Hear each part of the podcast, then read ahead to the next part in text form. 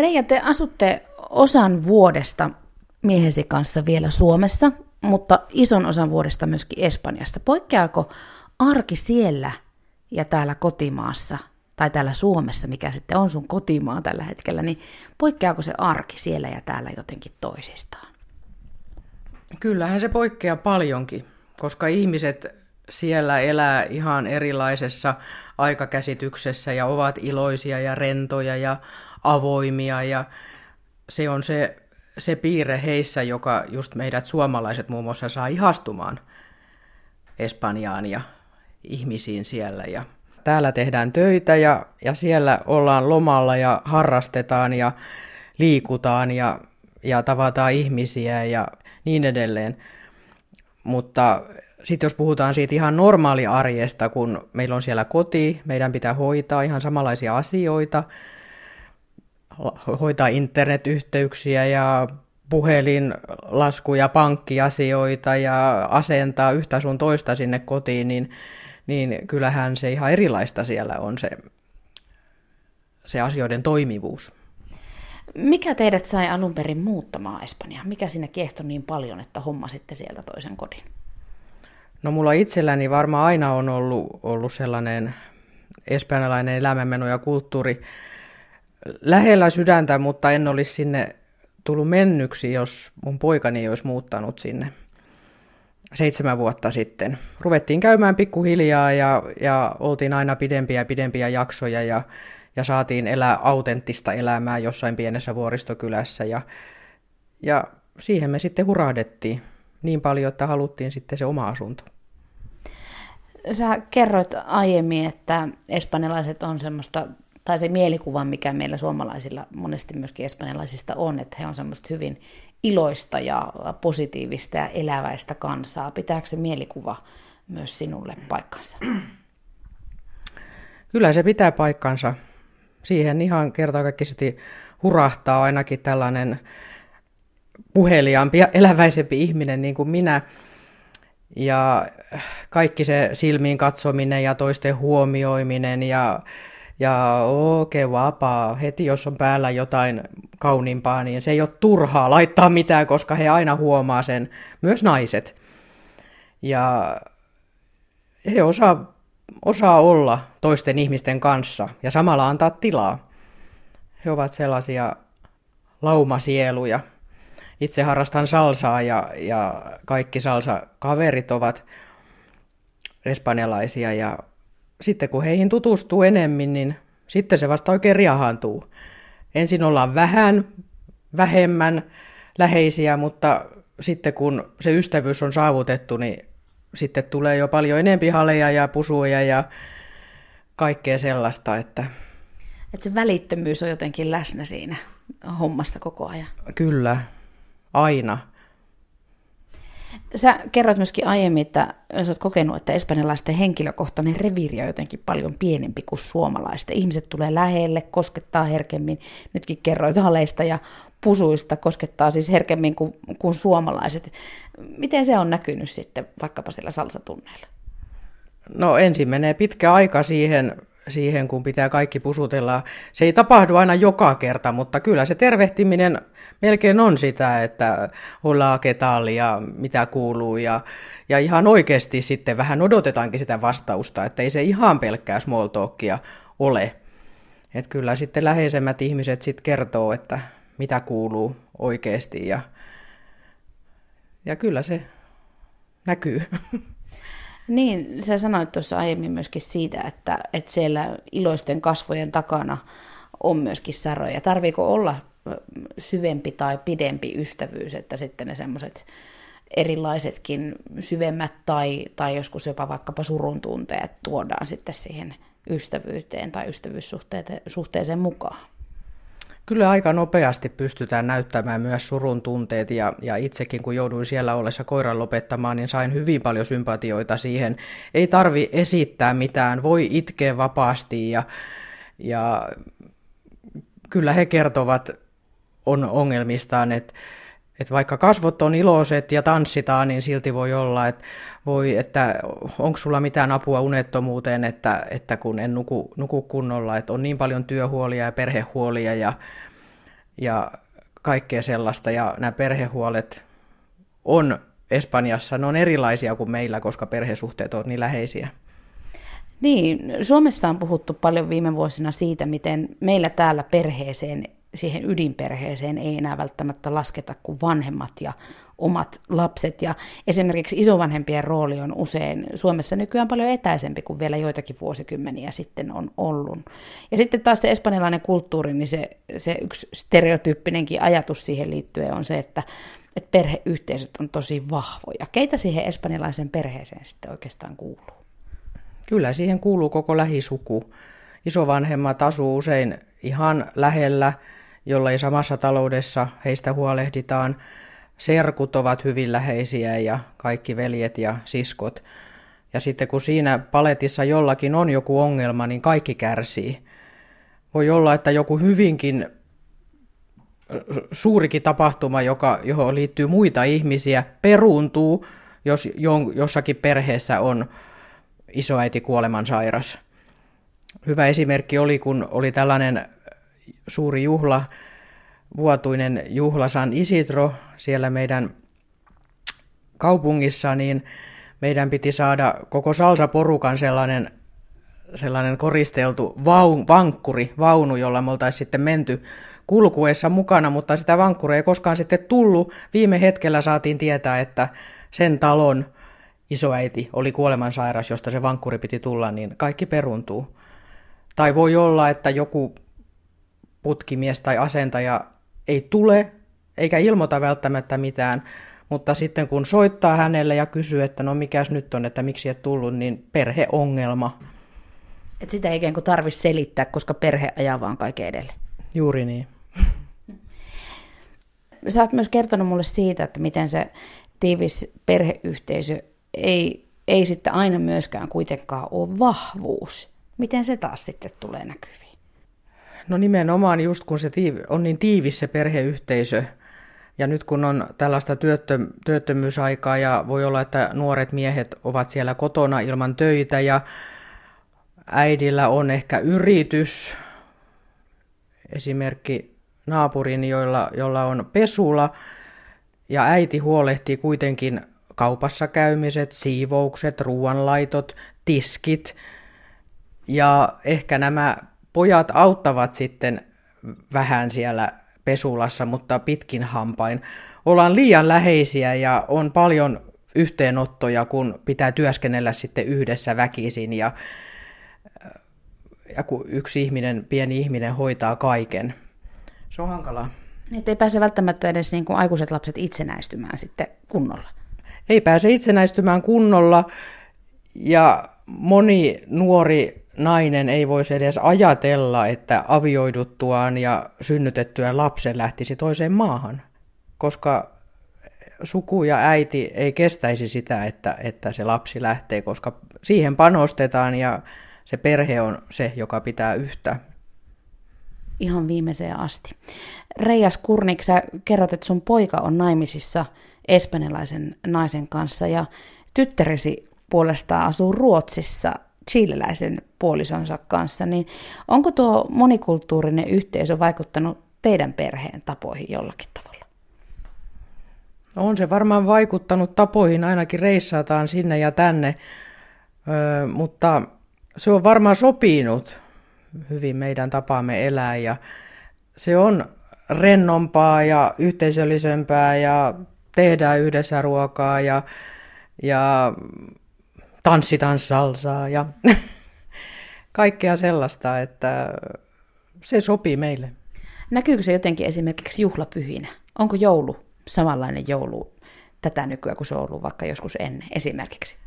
No meidän joulu on jo aikaisemmin varmaan muuttunut. Ei ole ollut niin intoa jatkaa vanhoja jouluperinteitä ihan samalla tavalla – nyt viimeiset kolme vuotta ollaan oltu joulu Ruotsissa ja vietetty se siileläisittäin. Vähän tanssittu ja syöty hyvin ruokaa kuitenkin, ja, mutta jokainen tekee osansa siitä ruuasta. Se ei ole vain yhden ihmisen vastuulla, vaan kyllähän Suomessakin monet jo jakaa sitä vastuuta, mutta siellä se on ihan normaali, että jokainen tuo jotakin ja sitten nautitaan. Se kuulostaa aika hauskalta, että joulu, suomalaiset viettää joulua Ruotsissa chileläisittäin. Siinä on niin semmoinen monikulttuurisuuden moninaisuus aika vahvasti jo läsnä. Kuuluuko siihen jotain muuta semmoisia tietynlaisia erilaisia perinteitä, jotakin ihan poikkeavia, mitä meillä on, kun vietetään joulua Ruotsissa chileläisittäin? No ei ainakaan kinkkua paisteta, että siileläiset usein tekee sellaisen hyvin pitkään muhinen lihasysteemin, joka on taikinan sisässä ja sinne sitten pannaan kasviksia ja kaikkea höysteitä ja, ja muuten aika pitkälti jälkiruuat ja muut on samanlaisia kuin Espanjassa on vähän jotain flanityyppistä jälkiruokaa. Ja Mitä se on? Se on sellainen vanukas tyyppinen, joka valmistetaan uunissa. Espanjalaiset myöskin juhlii aika paljon. Kyllä, mutta ilman viinoa. No ei nyt ihan ilman viiniä, mutta kuitenkin juhlitaan juhlimisen vuoksi, juhlitaan pyhimyksiä ja neitsyitä ja on paikallisia ferioita ja fiestoja ja, ja, ja kansallisia ja on Semana Santaa, eli pääsiäinen, sitä juhlitaan koko viikko. Ja usein myös näitä paikallisia isoja, usein keväällä olevia ö, fiestoja juhlitaan ihan pidennetyn viikonlopun verran. Sä sanoit, että myöskin arkipyhiä järjestellään siten, että niitä juhla viikonloppuja pystytään yhdistelemään, eli sillä tavalla saamaan myöskin lisää lomaa. Kyllä, joo. Ne on näitä puentteja, joita sitten ihmiset haluaa järjestää itselleen, että otetaan loma, että kun juhlapyhät sattuu sopivasti sinne arkeen, niin niitä on helppo sitten sieltä järjestää lomaksi. Ja sitten juhlitaan koko aika. Kyllä, aamulla aloitetaan vähän sellaisella kirkollisemmalla meiningillä ja, ja sitten se jatkuu sitten syömisellä ja juomisella ja musiikkiesityksiä ja kaikkea mahdollista. Ja parhaat esitykset yleensä on sitten joskus puolen yön jälkeen. Kahden kolmen aikaankin voi yöllä olla vielä parhaat bändit. Illallista myöskin syödään myöhään ja hartaasti. Kyllä, jos ajatellaan, että ollaan töissä yhdeksän saakka illalla, niin niin se menee sinne 10-11. Mikä on paras espanjalainen ruokalaji tai, tai ateria? Mikä on sun, sun mielestä espanjalaista herkkua? No kyllähän ne kalaruuat osaavat hyvin valmistaa, mutta espanjalainen ruoka sinällänsähän on aika samanlaista usein, ja espanjalaiset syövät aika samalla tavalla. Tapaukset ovat yleensä samanlaisia, ja salaatit ovat samanlaisia, ja nyt ehkä tänä päivänä ollaan vähän otettu mallia ulkomailta ja ruvettu vähän yhdistelemään, mutta raaka-aineet ovat mahtavia, mutta tekotapa on usein hyvin perinteinen ja samanlainen. Sä kerrot mulle aiemmin myöskin siitä, että, että jos aamulla menee vaikka kahvilaa aamiaiselle, niin meteli siellä on aika kova. No nykyään me syödään kotona, mutta minun teki suuren vaikutuksen silloin ihan ensimmäisillä metreillä Espanjassa, kun menimme aamulla kahvilaan, kun kaikki ihmiset ennen töihin menoa oikeasti menevät sinne sosiaaliseen yhdessä oloon syömään surroja ja kahvia ja sämpylöitä ja aivan hirvittävä meteli. Että suomalaiselta ei onnistuisi tuo, kun pitää yksin rauhassa syödä marjat ja kaurapuuro kotona. Miten sitten siestaakin kuitenkin vietetään siellä päivittäin tietenkin iltapäivällä? Moneltako se alkaa? Se alkaa yleensä kahdelta ja, tai siis ei yleensä, vaan alkaa kahdelta ja päättyy siinä viiden kuuden aikaan. Isommat liikkeet ja ostoskeskukset ovat auki, mutta kaikki pienet liikkeet menevät kiinni. Ja se on hankalaa, jos on suomalainen ihminen, joka on valvonut illalla ja haluaa nukkua aamulla pitkään, niin ei ehdi mihinkään kauppaan, kun juuri kun silloin menisi keskustaan, niin jo kaupat menevät kohta kiinni. Että sit pitää mennä porla tarde vasta. Illemmalla, illemmalla. Niin, iltapäivällä. No entä sitten siellä Espanjassa, kun poikasi on naimisissa espanjalaisen äh, naisen kanssa, niin äh, millaista on olla anoppi espanjalaiselle minielle? No se tuntui ihan mukavalle. Alussa vaan yllätti se, että, että se naimisiin mennessä se sulhasen äidin rooli olikin yllättäen aika tärkeä. Sulhasen äiti on madrina, jonka pitää koristautua.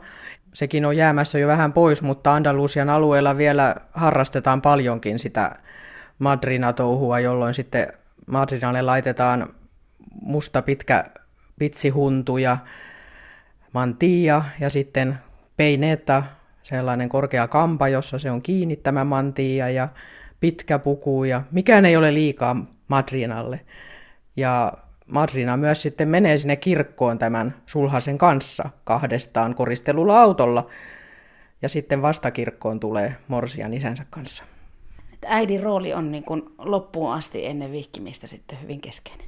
Kyllä, jopa vihkisormukset siunataan Madrinan kädessä esimerkiksi aikakäsitys on espanjalaisilla ja suomalaisilla usein hyvin eri, erilainen. Ja tuossa äsken jo kerroit, että jos putkimieskin saattaa olla, että hän ei vaan saavu paikalle ja syynä voi olla tosiaan vaikka se perhe. Mutta kerro siitä, minkäla- miten se aikakäsitys suomalaisilla ja espanjalaisilla eroaa? No ensinnäkin se eroaa jo ihan sillä, että espanjalainen sanoo, että mä tulen sitten por la mañana, siis mañana por la mañana, eli huomenna aamulla, tai manjana por la tarde, tai tänään por la tarde, iltapäivällä. Ja kun se on niin laaja käsite, aamupäivä on kello yhdeksästä kahteen, ja iltapäivä on kello kuudesta yhdeksään. Niin sen kun on ymmärtänyt, että tästä lähtien pitää aina sopia täsmällinen kellon aika, niin se voi jo helpottaa. Mutta ei ole mukavaa odottaa koko tardea tai koko maniaanaa siellä, että milloinkohan se nyt sitten tulee se hyttysverkkojen asentaja tai joku muu, että koska he eivät tule silloin, kun on sovittu, mutta eivät myöskään ilmoita. Onko siitä tullut sitten minkälaisia ihmetyksiä, että kun suomalainen sitten rouva siellä odottaa ehkä täpinöissä joskus vähän vihasenakin portin pielessä, että kun ei tultukaan, kun sovittiin? Monet tietävät tämän suomalaisten täsmällisyyden ja ja mies, jonka kanssa olen vähän työskennellyt tätä omaa ammattiani, tietää hyvin tämän suomalaisten tavan, tavan ja sanoo, että se on se muher puntual, eli tämä täsmällinen nainen, joka sitten taas odottaa, kun hän on viisi minuuttia myöhässä, niin siellä jo pääpunaisena, että että missä se viipyy. Mutta sitten siellä sillä tavalla opitaan uutta toisistaankin. Sanoitte tuossa alussa, että te omistatte miehesi kanssa asunnon myös siellä Espanjassa, niin liittyykö tuohon asunnon ostoprosessiin jotakin erityisiä tai erilaisia piirteitä, mihin Suomessa ollaan totuttu? Joo, kyllä siihen liittyy monenlaisiakin ja niistä otettiin sitten selvää. Meille, meidän onneksi siellä Espanjassa asuu yksi pit, pitkään asunnon välittäjänä toiminut nainen, joka auttoi meitä paperiasioissa. Ja, ja tämä varsinainen talon myyntipaperi oli sitten ihan suusanallisesti kirjoitettu, että se ja se talo toinen oikealta tai vasemmalta. Ja, ja siellä notaarilla sitten piti tehdä kaikki nämä monet paperit. No miten vaikka sitten, kun Suomessa on totuttu tinkaamaan, kun, kun asuntoa myydään, niin miten kaikki tämmöinen? Onko se sille, että siellä maksetaan se hinta, mitä pyydetään, vai onko siitä varaa neuvotella?